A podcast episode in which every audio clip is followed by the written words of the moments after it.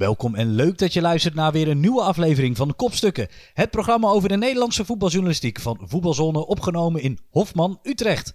In deze aflevering is Sjoerd Mossou van het Algemeen Dagblad te gast om te vertellen over zijn werk waarin stukjes schrijven centraal staat. Veel plezier met het luisteren en eh, vergeet niet te abonneren zodat je op de hoogte blijft van de nieuwe afleveringen.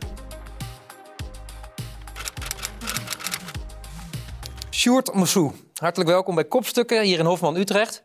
We kennen elkaar een klein beetje, want we hebben samen een keer een decadent tripje gemaakt naar München en gedineerd met de familie Lewandowski. Dat is waar, ja.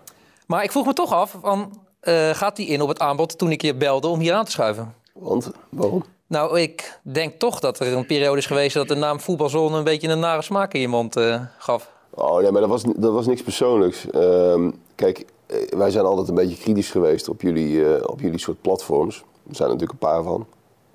En dat heeft daar hebben we toen ook wel eens een discussie over gehad, geloof ik, mhm. tijdens die trip. Kijk, het is natuurlijk in algemene zin zo, en dat, dat, dat uh, was zeker in de begintijd van, uh, van Voetbalzone, maar ook van andere sites, jullie concurrenten zou ik maar zeggen, dat, dat heel veel dingen die wij maakten als, als krant of als medium of wat dan ook, dat die, dat die uh, natuurlijk geknipt en geplakt werden en, en vervolgens op een, op een site, en dan niet alleen op Voetbalzone, maar dat die ook een soort van vertekend mm in, de, in de wereld kwamen. Dat zie je nog steeds wel eens, hè.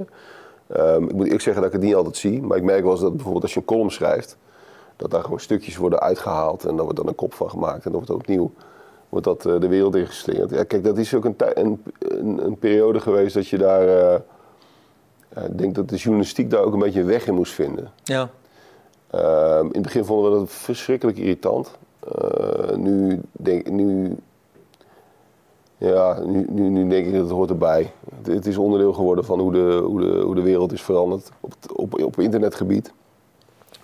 Dus ik, uh, ik heb me wel eens geërgerd ja, aan, uh, aan, aan, aan voetbalzone en dat soort sites. Uh, simpelweg omdat, kijk, wij hebben als, als kranten, maar dat geldt niet alleen voor het AD, maar dat mm -hmm. geldt ook voor andere, voor media, voor andere media. Wij zijn natuurlijk in de kern, je moet best wel hard werken voor nieuws. Of voor een, eh, voor een uh, goed interview, of voor een uh, bijzonder interview, of voor een bijzonder verhaal.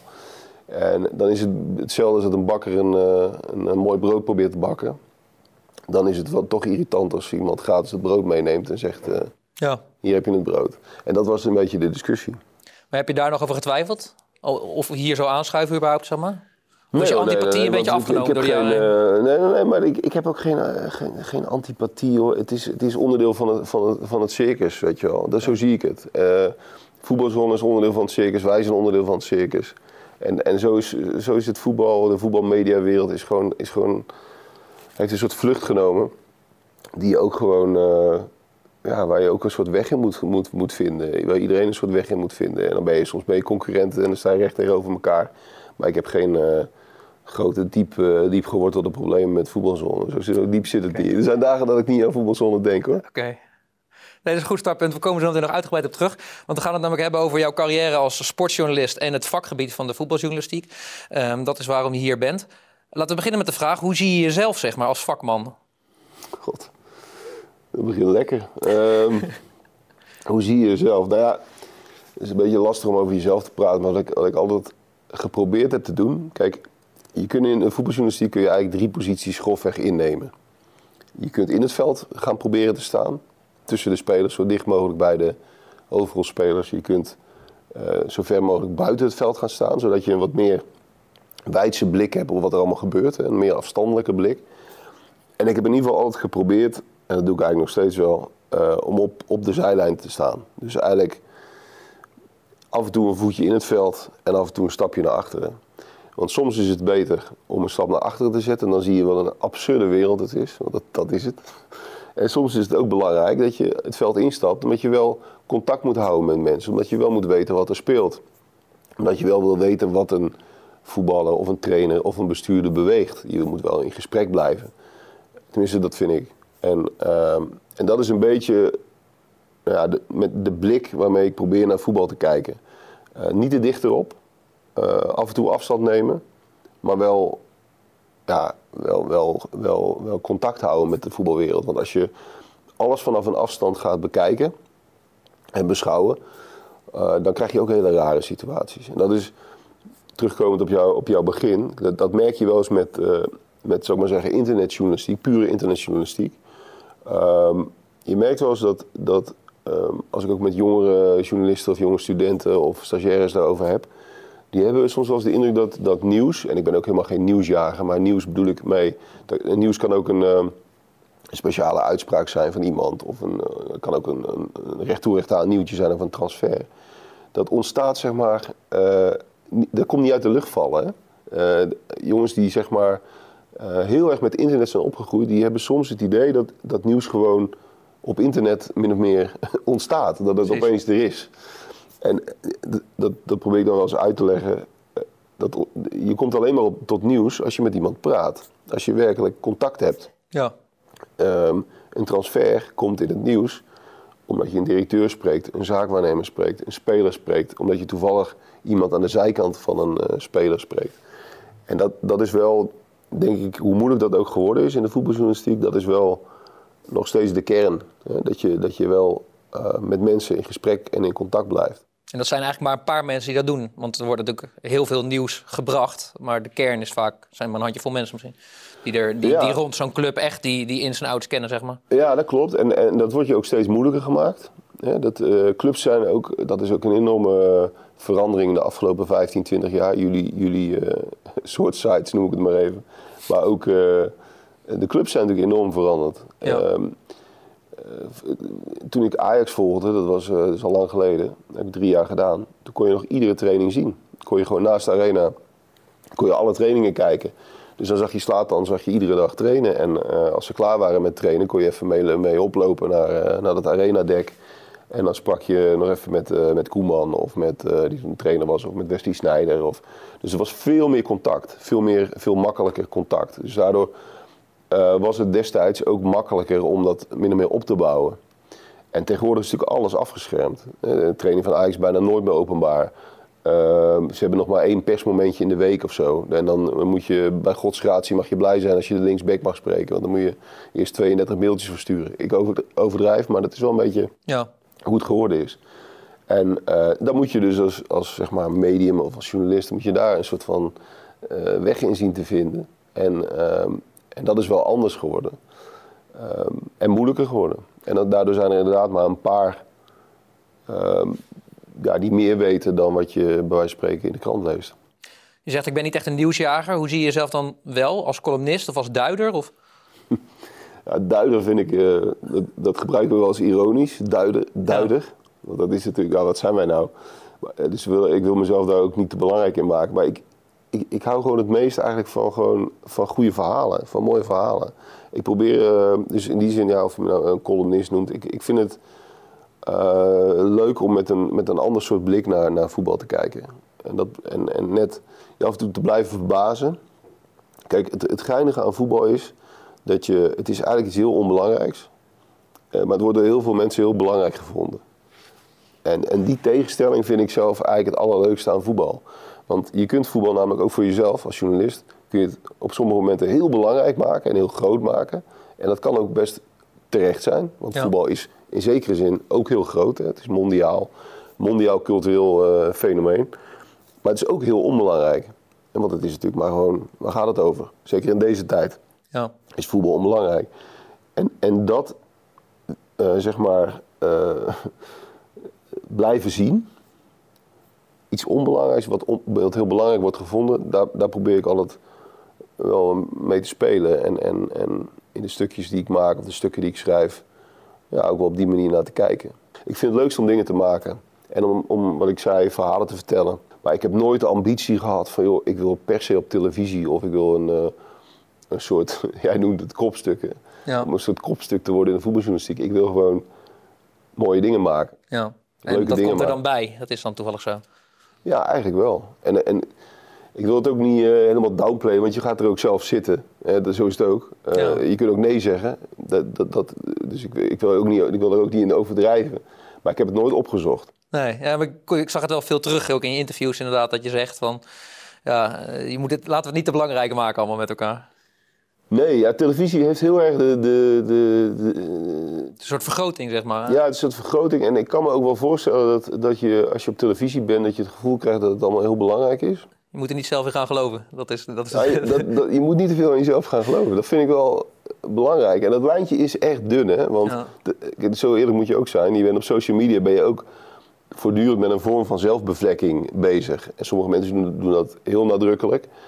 Eh anderen wat, wat subtieler in. Maar het is in de kern is het een vorm van zelfbevlekking. Als je je eigen stukken gaat delen en je, en je, je eigen eh, mening continu op dat soort podia gaat droppen, dan is dat zelfbevlekking. Dat, Maar je ontkomt er niet aan. Je moet het ook doen. Of jouw werkgever verlangt dat ook van je. Ja, kijk, als je eh, zeg maar, eh, eh, dat heb ik ook wel eens met studenten over, over gehad, of met, met stagiaires en zo. Dat je moet als journalist wel een bepaald profiel hebben in deze tijd. Kijk, er is zoveel concurrentie en er zijn zoveel media, maar ook zoveel journalisten en mensen die, die in dit werk willen werken. Dat je wel ergens eh, moet onderscheiden. Een beetje boven het maaiveld uitkomen in deze wereld. Want, voor jou tien anderen, dat is wel een beetje Ja. hoe het werkt. Ja, dat, dat, dat is gewoon onderdeel van, van zeg maar, de moderne journalist, denk ik. Je bent op social media aan de gang, je bent, eh, eh, je bent, bent af en toe met radio bezig of met televisie bezig. En zo heb ik het altijd gezien. Maar in de kern vind ik schrijven het leukste. En dat wil ik in de kern ook zijn, zou maar zeggen. Dat, Ja. dat, dat past het beste, vind ik. Maar je moet voetbal ook wel leuk blijven vinden en ook genieten van dingen in het voetbal. En dat probeer ik in die zin ook wel altijd te doen. Om de schoonheid van dingen te zien. Ik wil geen verzuurde cynicus worden. Kijk, soms ben je, soms ben je kritisch op iemand of op een situatie. En dan zeik je de boel een keer af. Dat hoort ook af en toe bij een, bij, bij een column schrijven. Ehm, maar de essentie is wel dat, dat ik heel erg van voetbal hou. En, en, en dan niet alleen van het spel, maar ook van alles daaromheen. Dus als we het een beetje samenvatten, dan hoop je dat je gezien wordt als een liefhebber van het spel. En het circus eromheen. Ja, als, als, een, als een liefhebber van voetbal, eh, wel ja. Ja, dat wel. Wat leuk is, wij zijn van de week even de straat op gegaan. Met jouw foto. Ja. Om te kijken wat mensen dus daadwerkelijk van je vinden. Nou, ik ben benieuwd of ik herken word.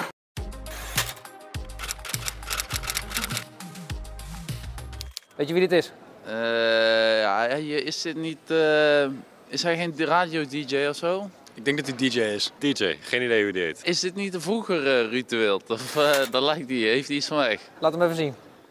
Ja, ik laat hem even zien. Ja, hij heeft wel een leuk shirt aan.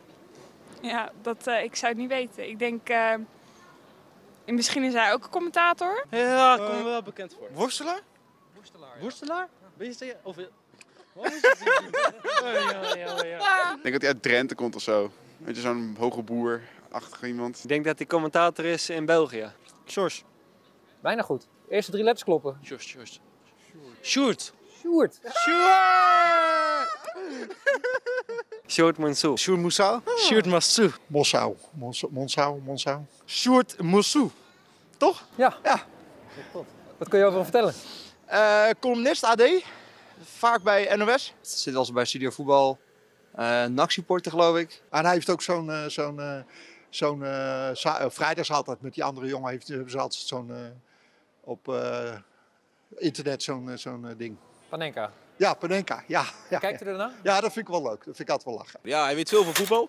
Hij had volgens mij een, ehm, zeg maar als ik het fout heb, hij had een boek met allemaal voetbalstadions. Hij had hij een boek van gemaakt. Ja, nee, is heel interessant man. Dus, eh top. Voor mij heeft hij al van tijd tot tijd wel aardige, aardige opinies en meningen. Ja, volgens hard op de tong. Zeg waar het op slaat. Neemt geen blad voor de mond. En heeft eigenlijk volgens mij, naar mijn weten, altijd inhoudelijke, eh, inhoudelijke teksten. Ik vind zijn, eh, zijn kijk, zijn visie op voetbal vind ik wel interessant om te horen. Hij kijkt dingen vaak van een ander eh, perspectief. Maar soms denk ik ook, ja, wat moet ik met jouw mening? Snap, snap je? Dus dat heb ik vaak een beetje met columns dat ik inderdaad denk van ja, het is leuk dat je je mening verkondigt, maar eh, wat moet ik ermee? Eh, soms wel. Som- hij heeft natuurlijk een eigen mening, maar dat hoort ook te zijn hè, als je zo iemand bent. Maar soms heeft hij er wel kijk op. Maar ze vragen het altijd aan Aten Mos. En die heeft er echt ver- verstand van. Dus, eh. nee hoor. Een van die laatste jongens in dat, van dat café, die, die, dat, daar, ben ik het ook wel mee eens hoor. Kijk, ehm, dat meningencircus, waar ik zelf ook in verzeild ben geraakt. En wat ook een beetje onderdeel is geworden van deze hele wereld. Die, ik, heb daar ook wel, ik heb daar ook wel moeite mee af en toe. Want dat is ook, kijk, ik vind een column schrijven heel vaak leuk. Eh, maar dat er altijd een mening wordt verwacht, is ook wel eens, dat is ook wel eens vermoeiend. Dat Ja. is ook wel eens moe, moe voor mezelf, eerlijk gezegd. Waar maakte jij je mediadebuut? Ehm, nou, ik heb, eh, ik heb stage gelopen bij Voetbal International. Ik heb daarvoor nog even bij BN De Stem gewerkt, de plaatselijke krant in eh, Breda. Maar ik heb stage gelopen bij Voetbal International en daar ben ik eigenlijk blijven hangen. Dus ik, heb eigenlijk, ik ben eigenlijk bij VI begonnen. Tijd voor Johan Derksen. Dus we kunnen wel zeggen dat je scoorde met je debuut, hè? dat je mocht blijven, zeg maar. Ja, nou ja, misschien hadden ze gewoon eh, een, iemand voor de corvée nodig. Maar ik mocht in ieder geval blijven, ja. En, eh en Derksen was toen eh, nog de ouderwetse hoofdredacteur met een sigaar in, eh, in zijn enorme kantoor met boeken. Dus dan mocht ik dan op audiëntie komen. En, eh, Ze namen eigenlijk geen stagiairs aan hè, bij VI. klopt. Ja, ik moest daar heel, heel erg mijn best voor doen. Hij zei toch een beetje van, eh, waarom zouden wij jou hier moeten hebben, zeg maar. Dat was het toontje, ja. Van wat kom jij hier doen en wat denk je te kunnen, Warm bad, te kunnen zeg maar. brengen? Nee, het was geen, geen warm bad. Maar dat was ook wel, dat, dat is ook niet erg. Dat hoort er dan ook bij om daar een beetje doorheen te, te, te komen. En ehm, ja, ik, ik mocht blijven en ik mocht wat clubs gaan volgen. En eh, ik werd eigenlijk gewoon in het, in het diepe gegooid, zoals iedereen in die jaren bij VI. Er was heel, eh, heel weinig, eh zou ik maar zeggen, eh, begeleiding of sturing helemaal niet gewoon. Je werd gewoon ergens heen gestuurd. Ik weet nog heel goed, iemand was er niet en, eh, en ik moest naar PSV. En het enige wat Derksen zei was, eh, ja, ga maar een groot verhaal maken, PSV. Met kaders en invalshoeken, zei hij. Wat dat dan ook betekenen mocht. Negeerde perschef. Ja, nee, maar ik, ik ging daar maar naar dat Eindhoven toe. En, en ik had werkelijk geen idee gewoon. Maar echt geen idee.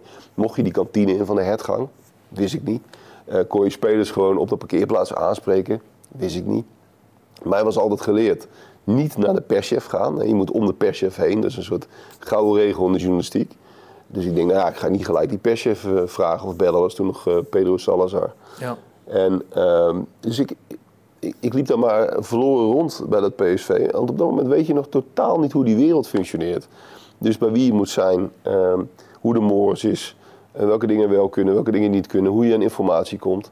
En ehm, ik liep daar echt als een zombie. Ik was 21 of 22 en ik dacht, ja, pff, ik heb geen idee. Maar goed, uiteindelijk ga je daar doorheen en dan ontdek je een beetje hoe die wereld werkt natuurlijk. En niet alleen aan de journalistieke kant, maar ook gewoon hoe, hoe de hazen lopen. ja. En dat is eh, ook wel heel leerzaam geweest. Kan je nog herinneren wat het eerste stuk was van jou dat gepubliceerd werd? Ja, dat was een, eh, een interviewtje met Jamal Dibi. Dat was een voetballer van Telstar. Goeie, een beetje zaalvoetbalachtige jongen, eh, voetballer. Eh, die had wel iets. En ik geloof dat hij ook bij AZ gespeeld heeft. En dat, was een, dat was een interviewtje, ik geloof van één, eh, één kolom of zo op de eerste divisiepagina. En dat, dat is ook wel iets, en dat, klinkt allemaal heel vaderlijk, maar als je in dit werk zeg maar echt iets wil, dan moet je daar soms ook dingen voor, voor opgeven. Kijk, in de beginperiode, die eerste jaren, moest ik natuurlijk gewoon iedere week op vrijdagavond, zaterdagavond, woensdagavond naar Helmond Sport tegen, eh, weet ik voor wie, eh, Top Os. Of Helmond Sport tegen Telstar. Of eh, Veendam bestond toen nog tegen, tegen Haarlem. Bestond er ook nog. Ja, maar dan, wa- dan waren mijn vrienden waren allemaal nog aan het studeren. En, Die zaten lekker te zuipen ergens. en die zaten hier ergens in een café. En dan, dan zat ik op een koude tribune in Emmen. Ja. En, en dat is echt niet altijd geweldig of zo. Maar ik wilde dat zo graag dat je dat ook verder eh, heel graag deed. Maar eh, dat is wel iets waar je ook een beetje doorheen moet, wat je er nou, toch wel een beetje voor over moet hebben ook. Was je zelf ook trots dan? Dat je dan... Ja, ja het, is, het is de eerste keer natuurlijk. Kijk, Voetbal International was ik mee opgegroeid met het blad. Ja. En dan is het de eerste keer is het natuurlijk wel tof als jouw naam daarin staat. Tuurlijk. Ja. Dat, dat, dat is wel, wel geinig. En dat was ook bij de plaatselijke krant is dat ook, al, ook wel geinig. En later ga je dat natuurlijk veel meer relativeren. En, en, en is het natuurlijk allemaal helemaal niet zo belangrijk. Maar op dat moment is het natuurlijk tof. Maar beginnen bij VI was dus geen warm bad. Dan naar zo'n club waar je niks weet, daar word je ook hoogst onzeker van als, als jonge jongen. Eh, hoe was die re- relatie onderling met andere journalisten? Want eh, je had natuurlijk ook gewoon andere dagbladen die daar rondliepen en die je- misschien ook niet op weg wilde helpen. Ook dat eh, was in, is in de beginjaren gewoon een kwestie van een beetje doen en ontdekken. En, ik had toen nog wel net het geluk, wat ik net ook al zei, dat je gewoon redelijk dicht bij, eh, bij spelers en bij het voetbal kon komen. Om dingen te verifiëren. Kijk, in het voetbal heb je, je hebt zeg maar een officiële wereld en je hebt een officieuze wereld. En de officiële wereld is zeg maar eh, een gesprekje in de mixzone. hè. dat kennen jullie ook eh, als geen ander. een interview dat je officieel hebt aangevraagd. Iemand die je opbelt en die, die je citeert, dat is, dat is de officiële wereld. Maar je hebt ook een hele grote officieuze wereld. Kijk, in voetbal, eh, voetbal en media zitten best wel dicht op elkaar. Hè? Er is heel veel aandacht voor voetbal. Dat is ook een soort wisselwerking. Dus je hebt ook heel veel onzichtbaar eh, mensen die informatie met je delen. Of eh, mensen bij wie je juist om informatie vraagt. Je wil af en toe even weten hoe dingen gaan. Waarom is nou destijds zo snel geroepen dat die competitie stopgezet moest worden? Nou, dan ga je toch even naar mensen bellen die daar misschien officieel niks over willen zeggen. Of kunnen zeggen, want daar hebben ze de positie niet voor. Maar die je wel de achtergrond kunnen schetsen van wat daar nou precies allemaal aan de hand is. En wat Ja. daar speelt. Nou, in die officieuze wereld, dat is ook iets wat je echt moet ontdekken. Dat die überhaupt bestaat. En kan dat alleen als je heel dicht op die club zit of als je dagelijks daarmee bezig bent? Ik heb er wel een mooi voorbeeld van. Eh, Martin Jol was trainer van Ajax. Dat is ook al een tijd geleden. En destijds wilde Ajax Mido gaan halen, terug gaan halen. Egyptische spits, die was al eerder bij Ajax geweest. En die zou terugkomen onder Martin Jol.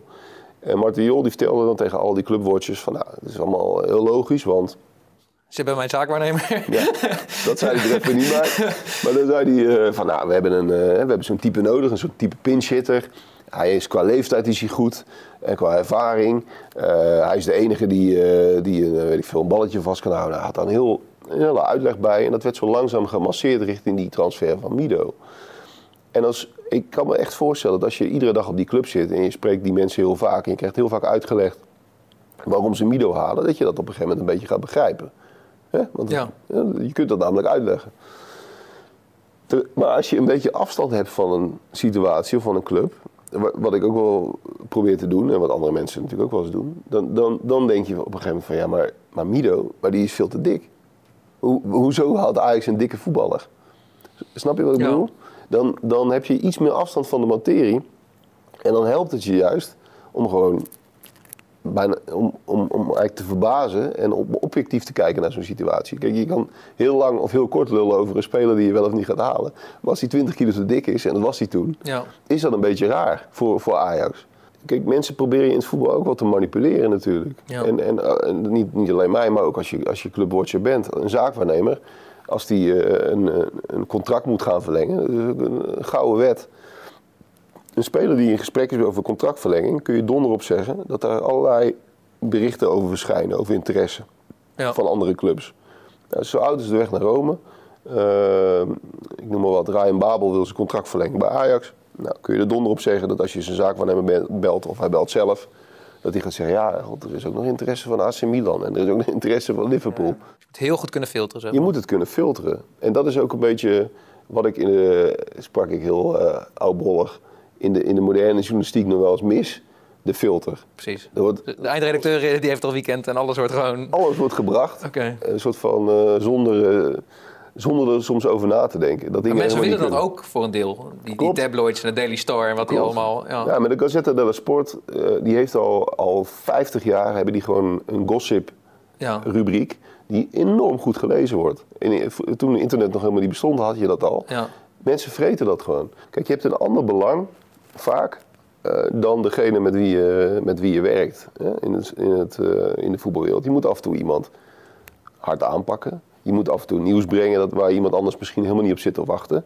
Dus die belangen die botsen best wel regelmatig. En de eerste keer dat je, dat je zeg maar eh, ruzie hebt met, eh, of een conflict hebt met een of andere bekende trainer, met ik noem maar wat, eh, met Ronald Koeman of met Henk ten Katen of wie, wie dan ook.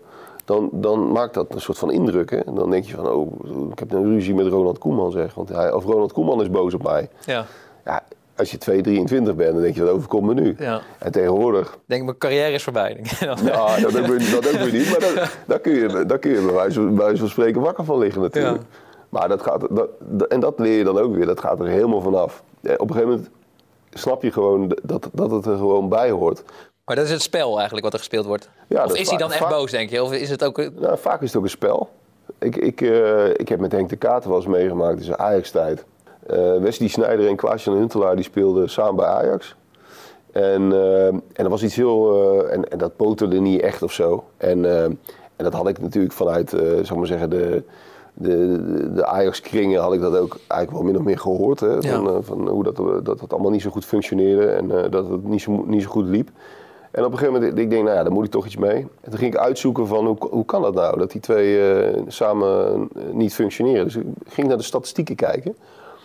Eh, en toen had je nog helemaal geen... eh, tegenwoordig heb je alle statistieken heb je zo beschikbaar. Maar toen geen moest je... opta query tool Nee. die je uit kon draaien hoeveel passes van elkaar Nee, gaven. Zeg nee, maar. Dus je bent gewoon gaan turven. Gewoon gaan turven, ja. En, eh, en gewoon gaan turven, doelpunten gaan turven, assists gaan turven, dat soort dingen. Nou, en toen zag je iets heel raars. Huntelaar had op dat moment, ik denk 50 wedstrijden of zo gespeeld voor Ajax of zo, 45. Die was er nog niet zo heel lang. En die, en die scoorde eigenlijk altijd, behalve als Wesley Sneijder speelde, en andersom. En dat was echt heel gek, eh, dat je denkt, hoe kan dat nou? Dus op dat moment besloten, eh, dit is wel heel opvallende statistiek. Eh, laten we daar nou heel sec iets mee doen. Ja. Laten we nou heel sec constateren dat dit speelt. En dat, er, dat Ajax voor een soort mysterie staat. Dat als de ene speelt, dan scoort de andere niet. Ja. Nou, en ook natuurlijk bij Ajax gepolst. En natuurlijk bij de trainer ook. Ja. Van joh, herken jij dit? Nou, natuurlijk herkenden ze dat. Dat wisten ze natuurlijk wel. Dus dan breng je dat. En de volgende dag spelen ze een wedstrijd. Twente Ajax, ik vergeet nooit meer. En ze speelden allebei, Snijder en Huntelaar. En het werd, volgens mij werd het 1-4. En Huntelaar maakte de drie. En, en Snijder volgens mij ook één. Ja. Eh, daar wil ik vanaf zijn. Dus de afloop eh Henk de Kater voor die camera. Prullenbakjournalistiek. Prullenbakjournalistiek. Ik heb het stuk gelezen, ik heb het aan de spelers laten zien. Ik heb gelijk gezegd, onzin, eh, weg met die kranten, noem maar op. dus dan zit je te kijken. En dan denk je, ja wacht, ik heb jullie toch allemaal deze week nog gesproken. Jullie zeiden toch allemaal eh, dat, dit, eh, dat jullie er allemaal van wisten en dat het allemaal klopte. Ja. En dan word je eigenlijk voor de camera, word je op dat moment eigenlijk, en dat is wat ik het spel noem, word je dan in het belang van het elftal, word je dan eh, Afgeserveerd. afgeserveerd. En dat is ook een beetje hoe, die, hoe dat spel af en toe gespeeld wordt. En, en dat is ook, ook dit is weer zo'n voorbeeld van. Maar is het dat toeval? Heeft hij ten kater gezegd, jullie gaan alle ballen voor elkaar geven. En we gaan Ja, het nu voor eens en voor altijd mee afrekenen. Ik heb geen idee. Nou, het, heeft, het heeft uiteindelijk heeft het voor hem heeft het dan effect. En Ja. hij, zijn belang is natuurlijk die, die spelersgroep en dat elftal. Dus hij gebruikt eigenlijk op dat moment jou als journalist, min of meer, Ja. om, om, eh, om die spelers, nou, weet ik veel wat, op, scherp te te, zetten. op scherp te krijgen of wat dan ook. In het voetbal, dat hoort er zo bij, dat je dat ook... ehm, kijk, je hebt altijd mensen met wie je goed kunt opschieten en minder. Maar je moet het echt van je af kunnen laten glijden. Ja. We gaan door naar het volgende onderdeel. Dat is de basis 11. En het zijn 11 vragen om jou wat beter te leren kennen als persoon en als journalist. Mijn droom was altijd al om sportjournalist te worden. Niet altijd, vanaf denk ik een jaar of eh 16, 17. Mijn journalistieke voorbeeld is. Ehm, Hugo Borst. Het mooiste aan mijn vak is. Ehm, dat, je, dat je heel vaak, nu even niet, maar dat je heel vaak naar het stadion kunt. Dat je op de mooiste plekken komt. Mijn grootste professionele blunder tot nu toe is. Ja, ik heb ooit iemand, eh, ik heb ooit iemand, het was geen voetbal, maar ik heb ooit iemand doodverklaard die niet dood was. In een stukje. Gaan we zo op terugkomen. Mijn meest ongemakkelijke interview ooit was met. Ehm, Messi. Als ik moet kiezen, is mijn favoriete voetbalclub. Nak.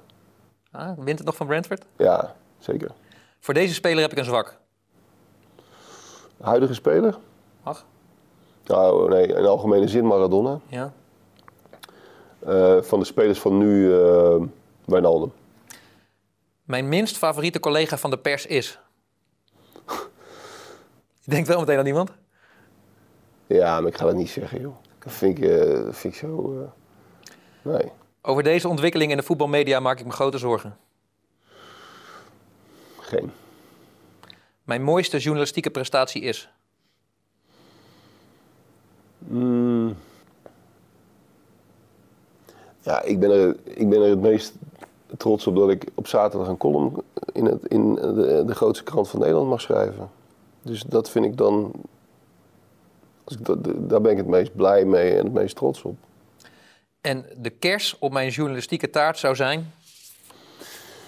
Eh, ik zou heel graag willen dat het WK in Argentinië is. En daar zou ik dan wel eh, willen, afsluiten. Je zei als kind wilde je geen eh, sportjournalist worden, dat kwam pas wat later. Wat wilde je worden als kind? Voetballen. Toch keeper. Ja, ik had wel als kind al allerlei voetbalboeken geschreven en zo voor mezelf. En op een typemachine. Eh, dat wel. Maar Over wat dan? Wat ging er dan over? over het EK 88 en zo, het WK 1990. Is dat een soort schoolkrantje voor jezelf thuis, zeg maar? Ja, en ik vond voetbalcommentatoren ook altijd heel erg eh, leuk. Ik ken ook eh, commentaren van wedstrijden helemaal uit mijn hoofd. Maar echt helemaal. Dus van het EK 88 kon ik al die zinnetjes van...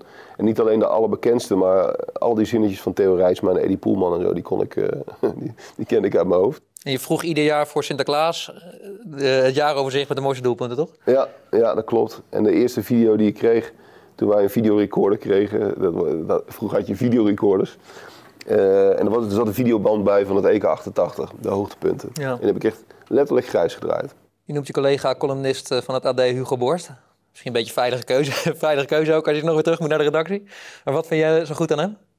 Nou, ik, ik, had, ik had vroeger, ik, had het, ik moest er even over nadenken, omdat ik in, eh, toen ik op de school van journalistiek zat, had, had je Bert Wagendorp, eh, die tegenwoordig vol- columnist is van de Volkskrant, maar die was toen sportcolumnist. Je had Jan Mulder, die schreef geweldige, geweldige voetbalcolumns. En je had Hugo, eh, die, die ik ook heel goed vond. Die drie las, las ik eigenlijk alle drie goed, heel graag. Dus als ik er drie had mogen noemen, waren het er drie geweest. En Hugo, eh, die mag ik graag. En eh, ik heb ook wel eens enorme conflicten met hem gehad trouwens. Eh, discussies althans. maar eh, ja, ik, ik waardeer eh, wat hij gedaan heeft. En wie lees je zelf nu? Ehm, nou, ik lees bijna alles. Ehm, of bijna alles. Ja, ik lees wel veel. Ehm, ik, vind, ik, vind, ik vind veel mensen goed. Ik vind Frank Heijnen goed. Ik vind Willem Vissers goed. Ik vind Nico, Nico vaak leuk, Nico Dijkshoorn. Maar ik, ik kan ook waardering hebben voor, voor zeg maar, eh, vakmensen die gewoon een club heel, heel goed volgen. En eh, en die daar heel dicht op zitten en die daar, die daar op een goede manier eh, mee omgaan. Heb je veel van Johan Derksen geleerd? Ehm, nou, vooral eigenlijk om wat ik in het begin ook zei. die gooide je gewoon eh, diep in. En daar heb ik veel van geleerd, ja. Niet, van hem persoonlijk niet echt, want hij zat daar min of meer opgesloten in zijn ivoren toren op die redactie. En eh, die riep je af en toe binnen om je een onderwerpje toe te, toe te spelen. Of een draai om je oren te geven? Of een draai om, om, om je oor te geven. En, en dat, ja, in die zin leer je daarvan. Het is een soort ehm, survival of the fittest, eh, was dat toen. Ja. En, eh, en je wordt heel erg aan je, aan je lot overgelaten in de goede zin van het woord. Uh, maar van hem persoonlijk nou, ja, heb ik niet heel veel geleerd of zo. Nee, dat, Het was geen fijne man om mee te werken, als ik je zo Ehm, het was echt een hele ouderwetse hoofdredacteur, vond ik. Die, ehm, kijk, die, die, die ook wel een beetje volgens het verdeel- en heersprincipe eh, werkte op die redactie. En dat, dat, ja, dat was niet helemaal mijn stijl. Maar ik vind hem als, als televisietypetje, en dat is niet heel anders, Hmm. snap ik wel zijn heel goed zijn succes. Wat viel vreselijk tegen In welk opzicht? in in je carrière, zeg maar? Kijk, het lijkt van de buitenkant lijkt het een geweldige, interessante, grote wereld. En als je erin werkt, en dat hebben we het eigenlijk nog niet eens over gehad, maar jij stelt nu de vraag. Dan is het juist veel kleiner en knulliger en, en minder spannend dan je zou denken. Dus het is eerder zo dat je. Ik, ik kan erom lachen en ik kan ervan genieten. Maar bewonderen is wel moeilijker geworden. Het is een soort Disneyland, zoals je wel eens eerder gezegd hebt. Nou ja, ik heb dat inderdaad wel eens gezegd. Eh, kijk, als je in Disneyland werkt, hè, de- iedereen zou, ieder kind wil in de Efteling of in Disneyland werken. Maar als je op een gegeven moment weet wie er in dat Mickey Mouse pak zit, dan, Ja. is, de, dan is het de spanning er een beetje vanaf. Hè? Dan denk je van ja, ja dat is eh, Pietje Hendricks die in dat pak zit. Dus dat is niks. Dat, gaat de magie gaat daar vanaf. Als je drie keer als redacteur met Leo Beenhakker hebt gebeld, dan is het, Ja, dan is het gewoon Leo geworden, zeg maar. Ja, en dat is ook wel, dat is dan het enige nadeel aan dit werk. Is dat ze zeggen wel eens van je hebt van je hobby je beroep kunnen maken, dat is zo. Maar je raakt ook wel een beetje van je hobby kwijt, Ja, omdat ja. het gewoon werk wordt. Kijk, eh, Marco van Basten of Ruud Gullit bellen. Ja, dat was vroeger bijna niet voor te stellen dat je dat, dat, je dat ging doen of de- deed. Maar ja, dat doe je natuurlijk nu, nu wel. En dat is helemaal niet, zo bijzonder is dat niet of zo. Ik heb ook een tijdje, moest ik voor VI moest ik NAC volgen. Nou, dat vond ik echt verschrikkelijk. Want dan ga je dus, die club ga je van binnenuit een beetje meemaken, van dichterbij. Ja, En dan zie je de mensen die daar werken en zo. En dan valt dat gewoon ook heel vaak tegen. ja. En, en dat is met... Dat Moet je helder op afstand houden eigenlijk. ja, eigenlijk moet je dat wel een beetje hebben. En daarom ben ik ook wel blij dat ik Maradona nooit echt heb ontmoet. Dat was perfect zo. Dat, die, die afstand moet je, moet je soms juist een beetje houden. Dat is ergens ook wel gezond. Want in Nederland ook, of het nou Ajax is of Feyenoord... Het lijkt van de buitenkant allemaal heel groot, maar het blijft, dat zeg ik ook vaak, maar het blijft MKB. Het is midden- en kleinbedrijf. En dat, is, dat, is ook, dat zit ook in de mensen die daar werken. Daar werken net zoveel koekenbakkers als bij voetbalzone. En daar werken net zoveel koekenbakkers als bij het AD. Weet je wel, dat, dat, het, die wereld is veel minder ehm, groot en schitterend dan je zou denken. Dat is, eh, Het is een heel dun laagje vinyl wat er overheen zit. ja, en dat is ook leuk, weet je wel. Dat is ook grappig. Eh, want daardoor gaan er ook heel veel dingen mis Ja. in dat voetbal. En dat houdt je aan het werk, zeg maar. Ja, dat, dat blijf, je, blijf je om verbazen. Je zei, je hebt als iemand doodverklaard die niet dood was. Ja, ik moest een, eh, een, eh, voor de Stem, de plaatselijke Bredaanse krant, moest ik een stukje maken over een snackbar. Die bestond 50 jaar of zo, of 100 jaar, weet ik niet meer. En dus ik naar die snackbar toe en die mensen interviewen. Echt zo'n lullig regionaal krantenstukje, maar dan moet je natuurlijk, daar begin je natuurlijk altijd mee. En eh, die hadden hele verhalen over, eh, over wat ze nou allemaal meemaakten in die snackbar. En die vertelde dat, eh, dat er een man was en die, heette, die, noemde, die had een bijnaam en die noemde ze altijd gekke, gekke Henk of iets dergelijks. En die kwam iedere maandag kwam die een nassibal eten of zoiets. Zo'n Ja, ja, soort anekdote. Dus ik schrijf dat allemaal op. Een beetje de diepere journalistiek was Ja. dat. En, die, en ze vertelde daarbij, heel onschuldig, want dat dachten zij oprecht, dat hij inmiddels was overleden. En ik schrijf dat in dat artikel. Henk, die kwam altijd een nassibal eten, is helaas overleden. Nou, en de volgende dag dus een, eh, de familie van Henk aan de lijn. En hij was, eh, hij was verhuisd en hij woonde tegenwoordig in een eh, op- op- opvanghuis een paar kilometer verderop. Ja, daar, dan kun je wel door de grond zakken. Ja. Achteraf denk ik wel van ja, hoe had ik dat nou in godsnaam moeten checken? Want die Ja. mensen vertelden het gewoon in- in de, in de anekdote, maar dat was wel heel lullig. Daar heb ik nog steeds wel eens moeilijk mee. ja. Ja, dat is gewoon, dat is, maar dat is ook een wijze les. Je wordt er wel s'nachts wakker, dat je drinkt aan Henk en een Nee, afstand. nee, ik ben gek. Maar het is wel heel lullig. Voor die familie is het heel lullig. Ja, je noemde er straks ook al dat je een beetje dikke huid moet hebben als voetbaljournalist. Je hebt me ook wel eens een keer verteld dat eh, op het moment dat jij bij Studio Voetbal was geweest, dat je dan vaak, of dat je voor de uitzending alvast Twitter even van je telefoon afgooide. En dat je dat dan later pas weer installeerde. Ja, maar dat was niet zozeer dat ik, er- dat ik er echt bang voor was. Maar met tv, dat, dat, dat, dat is zo vluchtig. Dat, ehm, ja, hoe moet je dat nou zeggen? Moet je zelf een beetje in bescherming nemen dan eigenlijk. Ja, maar, maar niet echt dat ik, dat ik er bang voor ben. Want voor, op een stukje kan je ook eh, doodgewenst worden hoor. En eh, als je een beetje op internet gaat strijden, dan vind je dat ook allemaal terug. Maar, maar heb je daar ook mee te maken met de rechtstreekse doods, doodsbedreigingen? Nee, dat valt op zich nog wel mee. Maar je, wordt, je krijgt wel de gekste, de gekste beledigingen, eh, krijg je wel. Ik gooide dan Twitter eraf omdat ik mezelf er niet toe wilde verleiden om dat allemaal te gaan zitten lezen. Want het is gewoon totaal Ja, dus toch een, soort van zelfbescherming, zeg maar. Dat Ja, je jezelf ervan wilde voorkomen. Niet omdat je er bang voor was, maar omdat je er gewoon geen energie aan wilde Je besteden. hebt er gewoon niks aan. Maar dat is hetzelfde met, met reacties op internet. Eh, ik vind het prima als iemand. Dat vind ik dus wel, juist weer wel aardig aan Twitter. Mensen, veel mensen die reageren gewoon vanuit hun eigen naam. En daar kun je, daar kun je eventueel een gesprek mee voeren en die bestaan. En, maar je hebt natuurlijk op internet ook heel veel, heel veel eh, rotzooi. Als je in de krochten van het internet duikt, Ja. dan wil ik niet weten wat ik er allemaal tegenkom. En ik heb ook wel eens tegen mijn moeder gezegd, want die, die is helemaal niet gelukkig. Ga maar niet op Twitter. Nee, maar, maar die is helemaal niet thuis en eh, sowieso niet in internet. Maar ik heb ook tegen haar gezegd, je moet dat helemaal niet lezen joh. Dat is Nee, allemaal, nee. dat is, en dat, dat zou ik, eh, voetballers hebben dan nog honderd keer erger. Dus ik zou dat ook iedereen adviseren van, het is heel verleidelijk om dat allemaal te gaan lezen en bekijken. Maar je moet echt heel veel dingen gewoon lekker laten gaan. Welke kritiek heeft je wel geraakt? Nou, ik heb wel eens een keer. ehm, ik heb wel eens een keer een column gemaakt, als we nou toch bezig zijn, eh, over, eh, over Wim Kieft. En eh, waar dat mij een beetje om ging, was dat ehm, Wim Kieft had toen dat boek, gaf toen dat boek uit met Michel van Egmond. Ja. En die werd, was toen heel openhartig over zijn drugsproblematiek enzovoort. En toen daar heb ik een beetje een scherpe, best wel kritische column over gemaakt. Over, en het ging mij om het woord dapper. Heel veel mensen vonden dat dapper, hè, dat hij dat boek had. Ja. dat hij dat allemaal had verteld. Nou, daar ageerde ik een beetje tegen. Want daar kun je natuurlijk over discussiëren of dat dapper is. Het had ook wel geld nodig, zeg maar. Ook dat, maar ook is het dapper eh, als je het eerst verkloot en daarna vertelt hoe je het verkloot hebt. Ja, ja. Nou, daar ging het mij even op dat moment om. Eh, maar ehm, ik moet wel zeggen dat, dat is al, hoe lang is dat wel niet geleden? Tien jaar geleden misschien al wel, of, of acht jaar geleden. Ehm, daar, daar, daar zou ik nu anders naar kijken. Omdat er veel mensen uit de, eh, de AA-hoek of uit, eh, met drugsproblematiek gereageerd hebben op dat het wel heel belangrijk is dat het verhaal verteld wordt? Of? Ehm, ja, misschien, misschien niet eens daarom direct, maar, maar meer dat je. ehm, ik vind ook dat je, dat je in algemene zin, en meestal doe ik dat eigenlijk ook wel, met een zeker mededogen naar, naar, naar het menselijk tekort moet kijken. En, ehm, en dat was dit een voorbeeld van. En ik had toen eh, eh, een beetje zo van, ja, ik, ik eh, kappen met die onzin over dat dapper. Hij heeft het zelf verkloot, weet je wel, op die toon. En dat, dat is in zekere zin ook waar. Ehm, maar ik zou, dat, ik zou dat nu denk ik anders, anders bekijken. Ik, ik vind zeg maar de tragiek en, en menselijke tekortkomingen en zo, vind ik ook eigenlijk wel... Ja, dat hoort ook gewoon bij, bij het leven, zeg maar. Dus je mag best kritisch zijn op mensen, maar ehm, in dit geval had ik, dat, eh, had ik dat nu anders gedaan.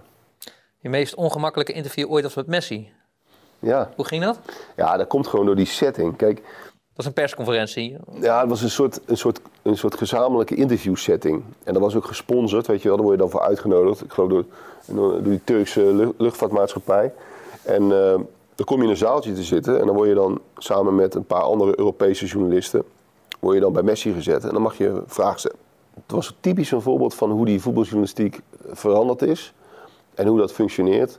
Je zit dan echt met een, eh, met een, eh, een Deense journalist die wil, die wil graag dat Messi eh vrolijk kerstfeest zegt in het eh, Deens. Ehm, een of andere Koreaanse journalist die vraagt dan hoe het was om tegen, weet ik veel, eh, de Koreaanse linksback van Getafe te spelen of zo, weet je wel. Dat Ja, soort onzin. Dus, dus je krijgt allemaal eh, hele versplinterde onzinvragen en je komt op geen enkele manier tot een normaal gesprek Met de tolk er nog bij natuurlijk. tolk erbij. Hij zegt al niks. Eh, weet je wel, dat, dat was echt on- on- ontluisterend eigenlijk. Toen dan kwam ik echt terug. bij de krant heb ik echt gezegd van ja, ik maak er wel een verhaal over. Hè, want je kunt wel beschrijven hoe dat gaat, die poppenkast. Ja. Dat is een leuk verhaal. Maar het slaat inhoudelijk nergens op. Maar je zegt ongemakkelijk, was het ongemakkelijk voor jezelf, gewoon die hele setting? Of had je het gevoel dat Messi heel ongemakkelijk was in die setting? Ja, alles, alles was ongemakkelijk daaraan. En ook, ook journalisten die dan... eh, je kon dan ook nog de foto met Messi na afloop. En het heeft niets meer met, echt, dat heeft echt niets meer met journalistiek te maken. En ik, ik geef ook eerlijk toe... eh, Je bent ook op de foto. ja, je, je staat daar toch, je ook even op de foto met Messi. Daar heb ik eigenlijk, achteraf wel spijt van. Ja. Ja, maar, de, maar, de, maar de- nee, maar als ik met terugwerkende kracht keek daarna, dat dat ik dacht van ja, wat heb ik hier nou eigenlijk gedaan? Wat heb ik hier nou eigenlijk gedaan? Ja. En een van je andere eerdere, of eh, vroeg in je carrière interviews was met Louis Vergaal. Of althans, je vertelde me toen we op de luchthaven zaten in München, dat, je- in München, dat, we daar, dat je daar ooit ook gezeten had met Louis. Ja, dat klopt, ja. Nou, je zegt.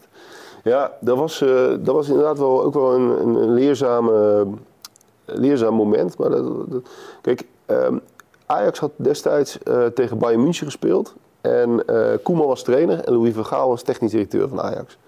En die hadden een moeizame relatie en Ajax had kansloos verloren. Ik dacht dat het 4-0 werd. Eh, helemaal weggespeeld.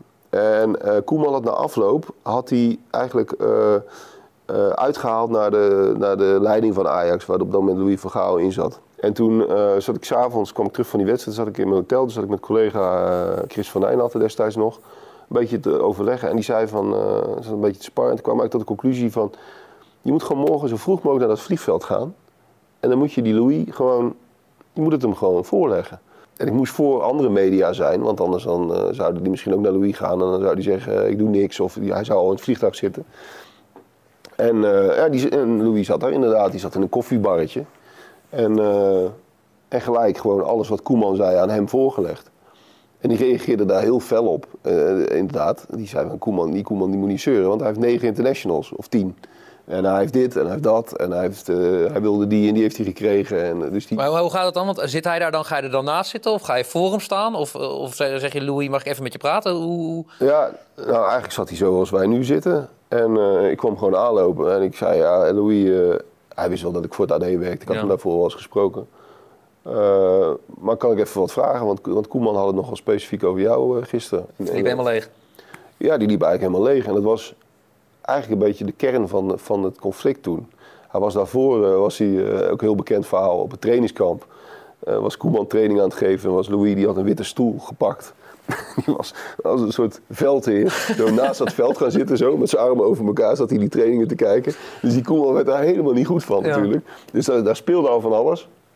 En toen kreeg je die wedstrijd in München en toen questioned het eh, helemaal. En dat was eh, in die zin wel een mooie, eh, ja, een mooie samenloop van omstandigheden. En ook wel grappig hoe dat, hoe dat ging. Ik heb nog een paar headlines voor je uit het nieuws van de afgelopen jaren. AD-columnist Sjoerd Mossou wint de Hartgrasprijs. Hecht je daar veel waarde aan? Ja, dat wa- dat was toen leuk, want er, waren niet zoveel van dat soort prijzen. En dat was toen eh, Helemaal niet voor iemand die zo jong was? Nee, inderdaad. Eh, dus dat is leuk, natuurlijk, om zo'n prijs te winnen. En tegelijkertijd moet je dat ook relativeren, omdat al die prijzen die je daar, daarvoor hebt, zijn heel erg appels en peren. Dat is cliché, maar is zo. Eh, nee, dus ja, was, was wel leuk. Heb je nog een reactie gekregen aan, na, aan naar aanleiding van je dankwoord eh, voor de familie ten Haven? Poeh, ik zou niet eens meer weten. Dat was een weer? van de, eh, je- een van de column, in het juryrapport werd een column eh, geprezen, waarin ook Steven ten Haven voorbij kwam. En die heb je toen bedankt, net als Louis en Truus en heleboel Oh ja. mensen. Ja, dat was in die, in die periode rond de fluwele revolutie bij Ja, ja, precies, ja. Ja, dat, dat was wel, journalistiek was dat, de, dat was de interessantste zaak of periode die ik ooit heb meegemaakt. Daar gebeurden zoveel rare dingen en het was zo'n ongelooflijk vuile oorlog, zou je bijna willen zeggen. Daar zat zoveel politiek en zoveel persoonlijke kenniszinnen en afrekeningen en nou, echt krankzinnig gewoon. En, en, en dat maakte het juist om dan aan de zijlijn te staan Om te observeren, ja. en dan te zien wat daar gebeurt. En met een zekere, want je hebt dan ook, durf ik echt te zeggen, geen belang. Maar gewoon te kijken wat daar gebeurt. Dat was echt nou fascinerend. Je hoeft alleen maar mee te schrijven eigenlijk. Ja, maar daar viel zoveel over te, te- over te schrijven ook. En je hoeft alleen maar te kijken naar wat er gebeurde. En, en, je, en je had alweer een, eh, je had alweer een stukje. Het was, het was echt, echt een heel bijzondere tijd. Het was een mooi avontuur waar net iets te snel een einde aan kwam. Ik weet niet waar het over gaat. Ja, dat ging over eh, wonen in Londen. Oh ja. En je kreeg een aanbieding om de vaste Ajax-volger te worden bij het AD. Dat heb je toen gedaan omdat het een mooie baan was. Maar je had eigenlijk liever nog een paar jaar willen blijven zitten daar. Ja, ik had liever gehad dat ze een paar jaar later hadden gebeld. Ja, ja dat was gewoon een geweldige tijd. En, en, en duurde inderdaad net te kort. Doordat het AD toen, eh, toen belde. Maar ja, joh, kijk, ik, ik zat dan... Ja, ik, ik zat dan op zaterdag bij Chelsea. Op zondag bij Arsenal. Op eh, dinsdag ging ik naar Manchester om naar Van Nistelrooy te gaan. Die dan een van de Champions League wedstrijd speelde. Op woensdagavond ging ik, omdat ik het leuk vind, naar Millwall. en op, eh, op, eh, op vrijdagavond Ben je echt een liefhebber, ja. ja. maar dat was gewoon geweldig. En daardoor kon ik ook heel die stad door heel de tijd. En ik vond het Londen helemaal geweldig. Dus ik vond het al leuk om kriskras die stad door te gaan. Al die stadions te zien en zo. Ja, zo had wel langer mogen duren. De pen kan best machtig zijn, maar dat ligt niet zozeer aan journalisten. Ja, nou ja, god, kijk. Je moet eh, jezelf niet altijd serieus nemen. Maar je moet de wereld waarin je beweegt, eh, de voetbalwereld, ook daarin inderdaad niet altijd serieus nemen. Eh, media is onderdeel van die voetbalwereld. Dus je moet, dat, je, moet wel, je moet het van je af kunnen laten glijden. Tegelijkertijd, soms hebben wij ook wel echt een functie om iets te signaleren. Kijk, nou ja, als je dan. Ik heb. Dan vraag je, ga je nu naar een voorbeeld vragen? Ja. Nee, kijk. ehm, je hebt op een gegeven moment heb je die, die, die, die, vreselijke zaak met Nouri gehad. Hè? En, eh, en daar kwam maar geen oplossing voor. En Ajax stelde dat maar uit en, en, en kreeg er ook kritiek op. Ehm, en ehm, soms is het, wil het dan, ik weet niet of ze daarnaar geluisterd hebben, maar soms is het dan ook de taak voor de journalistiek om daar heel kritisch over te zijn, over Ajax in dit geval. En ook, ook vanuit een blik met toch op enige afstand even op te schrijven wat daar nou misgaat. Of wat daar Ja. nou misging. En ehm, in die periode, eh, dat heeft eh, volgens mij, daar heb ik toen ook een column over gemaakt, heeft het gewoon veel te lang geduurd. Dat Ajax gewoon naar die familie toe ging. Dat hadden ze gelijk moeten doen.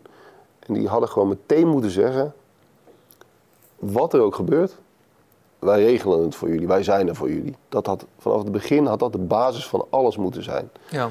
Nou, dat is door een, door een soort kramp van juristen is dat toen niet gebeurd. Eh, verzekeringen en juristen die daar van alles van vinden, die die club dan waarschuwen. En daardoor is dat allemaal heel eh, stroperig gegaan en een beetje bangig. En werd dat allemaal heel ongemakkelijk. Het ging over geld en over... En, en, en daarin hebben ze, hebben ze toen echt, vind ik, een hele grote kans laten liggen. Ze hadden gewoon, vanaf het eerste moment hadden ze een arm om die familie heen moeten slaan. En het van daaruit proberen, onvoorwaardelijk proberen op te lossen. En daarin vind ik echt dat ze, ja, dat ze dat echt toen heel slecht hebben gedaan. En toen heb ik voor mij een keer een stukje gemaakt eh, dat een beetje gericht was aan Edwin van der Sar. Waarbij ik eigenlijk min of meer zei van ga er nou gewoon heen man. Neem nou eens geen juristen mee. Neem nou eens geen eh, clubmedewerkers mee. Ga, gewoon, ga daar gewoon alleen naartoe. Als mens. Ja, en eh, vrij kort daarna kwam, kwam er in ieder geval, en ik, ik wil absoluut niet beweren dat dat met elkaar te maken had. Ik hoop dat het eh, toeval was, maar het werd in ieder geval wel de hoogste tijd. Toen kwam er in ieder geval, in ieder geval op die manier een soort van eh, opening en contact. En toen kreeg je ook dat, dat die persconferentie, dat Van der Sar zelf heel emotioneel werd over die hele kwestie. En dit is dan een vrij zwaar voorbeeld, maar ik, dat kan ook lichter. Maar je moet af en toe even gewoon mensen erop wijzen dat het heel raar is wat er gebeurt. Of dat er, uh, ja, dat, dat, Dan voel je echt je journalistieke verantwoordelijkheid, zeg maar. ja. Ja, Ik vond het toen wel echt nodig dat, dat je een keer, dat je, dat je mensen een keer laat zien van ja, maar jongens, kom op nou. Kijk nou even wat, wat er gebeurt. Soms zit je zo, zitten mensen zo dicht in hun eigen wereld, of dik in hun eigen wereld, dat ze gewoon, eh, dat ze gewoon het niet meer helder zien. En, en daar was dit, vond ik, een voorbeeld van. Geen dagbladjournalisten meer bij Studio Voetbal. Is dat zo? Ja, dat was de kop op de NSP. Toen Willem Vissers en jij er niet meer aanschoven. Is dat zo? Oh. Is, is dat een keuze dan? Ik, ik weet dat niet eens. Nou, dat een- Willem Vissers heeft er toen over geschreven dat, het, eh, dat hij niet meer op één lijn lag met de redactie. En die heeft daar ook nog wel iets over gezegd op Twitter. Maar volgens Oh, mij heb ja. jij niet echt ook je vertrekken aangekondigd. Nee joh, maar dat, maar dat, ja, sorry, maar dat, dat vind ik ook echt. Ja, ik, ik, je, moet- je moet, ik wil mezelf eh, niet, eh, wil niet quasi bescheiden doen, helemaal niet. Want, als, je, als ik bescheiden, heel bescheiden zou zijn, zou ik nooit op tv zijn gekomen. Maar wie interesseert het nou of ik eh, afscheid neem bij Studio Voetbal? Dat is echt, ja, sorry, maar zo, zo ja, Maar waarom ben je er weggegaan? nou, waarom moest je er weg? Ik heb, ik heb, er vijf jaar, eh, ik heb het vijf jaar gedaan. En ik heb eh, dat met Jack Vergelder en met Tom Egbers gedaan. Ja. En ehm, op een gegeven moment toen... eh eh, zij verversen gewoon af en toe dat, dat bestand van mensen die daar zitten. Ja. En dat, dat, dat gaat zoals het gaat. En ja, ik, daar was ook niet echt een hele duidelijke reden voor. Kijk, Tom eh, stopte toen en werd vervangen om gezondheidsredenen door eh Sjoerd van Ramshorst? Sjoerd van Ramshorst. En die heeft dan weer een, net een andere kijk, denk ik, op, op zo'n redactie. Die redactie die wisselt een beetje van samenstelling. Er zat niet echt een, een Ik vond het niet erg als ik je zo hoor. Nee, helemaal niet, nee. Nee. Nee, Ja. Willem Vissers zei, ja, er is een eh, redactie, eh, ziet een andere koers als dat ik hem voor me zie. Die maakte er wel wat meer een dingetje van. Ja. ja, bij televisie kan ik dat heel, heel goed loslaten. Kijk, eh, dat, dat, is, dat gaat zoals het gaat. En als ze je vragen om in een programma te komen zitten, dan moeten ze dat doen. En, en zo niet, dan, dan niet. Je kan nog wel steeds gewoon je hypotheek betalen of zo. Ja, dat gaat nog wel. nee, maar, de- ja, maar daar, vind ik, daar vind ik televisie echt niet belangrijk genoeg voor. Zo, ook om, en zeker die, ta- die praatprogramma's niet. Dat is leuk om af en toe te zitten. En dat, dat is ook eh, af en toe best wel goed geweest. Maar ik, ik kan dat eh, prima missen. En nu zit ik wat vaker bij Fox. En eh, dat vind ik ook leuk. En dan nog over Panenka. We zijn een vijf minuten showtje waar iedereen snackend langs gaat. Ja, we maken eh, inderdaad op de AD-website een soort mini-talkshow van een minuut of vijf. Het is En, niet zo eh, makkelijk te vinden, moet ik zeggen. Als je naar ad.nl gaat en je tikt het in, Panenka, dan eh, is het, moet je echt gaan zitten scrollen. Oké. Dus Ze ik, moet het via brengen. Google, ze moeten het meer prominent maken. Oké. Ja, ik zal tegen ze zeggen, daar heb ik allemaal geen verstand van. maar eh, eh, dat is gewoon een, een, een, eh, een, een soort mini-talkshowtje in een beetje een setting zoals dit, maar dan aan, eh, aan de bar. En ehm, dat hebben we gewoon zelf bedacht, dat format. Ehm, en dat vind, ik, dat vind ik wel eh, leuk om te doen. En ehm, AD is natuurlijk best wel een groot platform geworden. Maar dat, dat vind ik dan eigenlijk niet zo belangrijk. Je, je kunt gewoon iets doen wat je gewoon zelf leuk vindt. Op die manier over voetbal praten vind ik gewoon leuk. Krijg je er veel reacties op? Ja, best wel. Er zijn wel veel mensen die dat regelmatig kijken. Maar die manier, op die manier naar voetbal kijken vind ik eigenlijk het leukste. Kijk, de, daarom mis ik die talkshow, zo'n talkshow studio voetbal ook niet in, in, in, mijn, in mijn leven. Ja. Omdat, ja, dat, dat, is, dat is gewoon uh, in zekere zin toch ook ernstig. En, en dat is echt tv, hè. Dus je wordt... Je hebt met draaiboeken te maken en bepaalde onderwerpen moeten twee minuten en andere met tien minuten. Dus en dat is ook prima, dat snap ik ook dat dat zo gaat. Maar bij Panenka kunnen we, is, heb je ook gewoon een vrije oefening en kun je naar voetbal kijken zoals je wil.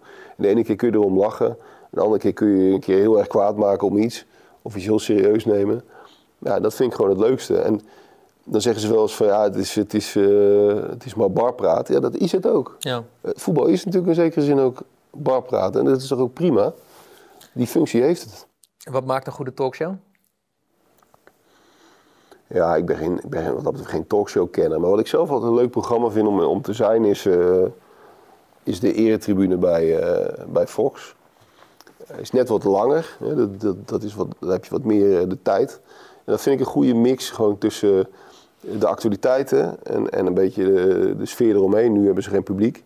Maar daar kijk ik graag naar en daar ben ik ook graag. Omdat, omdat daar kun je gewoon af en toe een keer een zijpad inslaan. Uh, daar hoeft het niet allemaal heel doodernstig alleen maar over dat voetbal te gaan. Je kan ook een keer uh, ja, gewoon een zijstraat inlopen, zou ik maar zeggen. Ja. En daar hou ik van, als er een beetje een, een mix in zit. Als, uh, ik vind een talkshow het leukste en het leukste om in een talkshow te zitten als je ook de kans hebt om, ja, om, om, om af en toe ja, een andere afslag te nemen, laat ik het zo maar zeggen. Zonder dat er meteen iemand staat van afronden, door, door, door. Ja. Hm. ja. Wat is zelf je favoriete vraag om te stellen?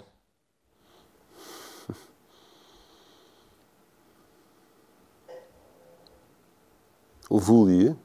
Nee, uh, ja, ik vraag gewoon ook wel veel naar details. In de zin van, ik wil horen hoe... Uh, ik probeer... Uh, als, je, als je met Klaas-Jan Huntelaar praat over te maken... dan wil ik hem het liefst zo gedetailleerd mogelijk vragen hoe, die, hoe dat gaat, die vijf seconden na een goal. Uh, als je met Wesley Sneijder uh, zit, uh, of met Wijnaldum of zo, dan, dan, en, je, je praat, het, je praat over, over, over, over een jeugd van mijn part, dan wil ik zo gedetailleerd mogelijk. Dus ik, ik, ik probeer met, met, met vragen wel zoveel mogelijk details ja, boven tafel te krijgen. Omdat je met die details vaak het beste een verhaal kunt vertellen. Het gevoel dat ik genoeg naar de details gevraagd heb, of heb ik enorme kans laten liggen? We hebben, we hebben enorm uh, lang gezeten. Dus uh, je hebt er, uh, ik heb wel het gevoel dat ik... je verhaal, dat je je eigen kwijt hebt gekund. dat ik een verhaal heb kunnen vertellen, ja. Oké. Okay. En dan komen we bij het, het slotstuk aan.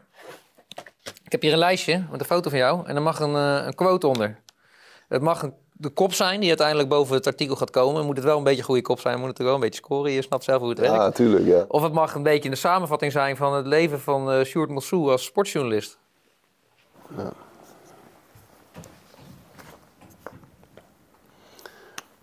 Oké. Okay.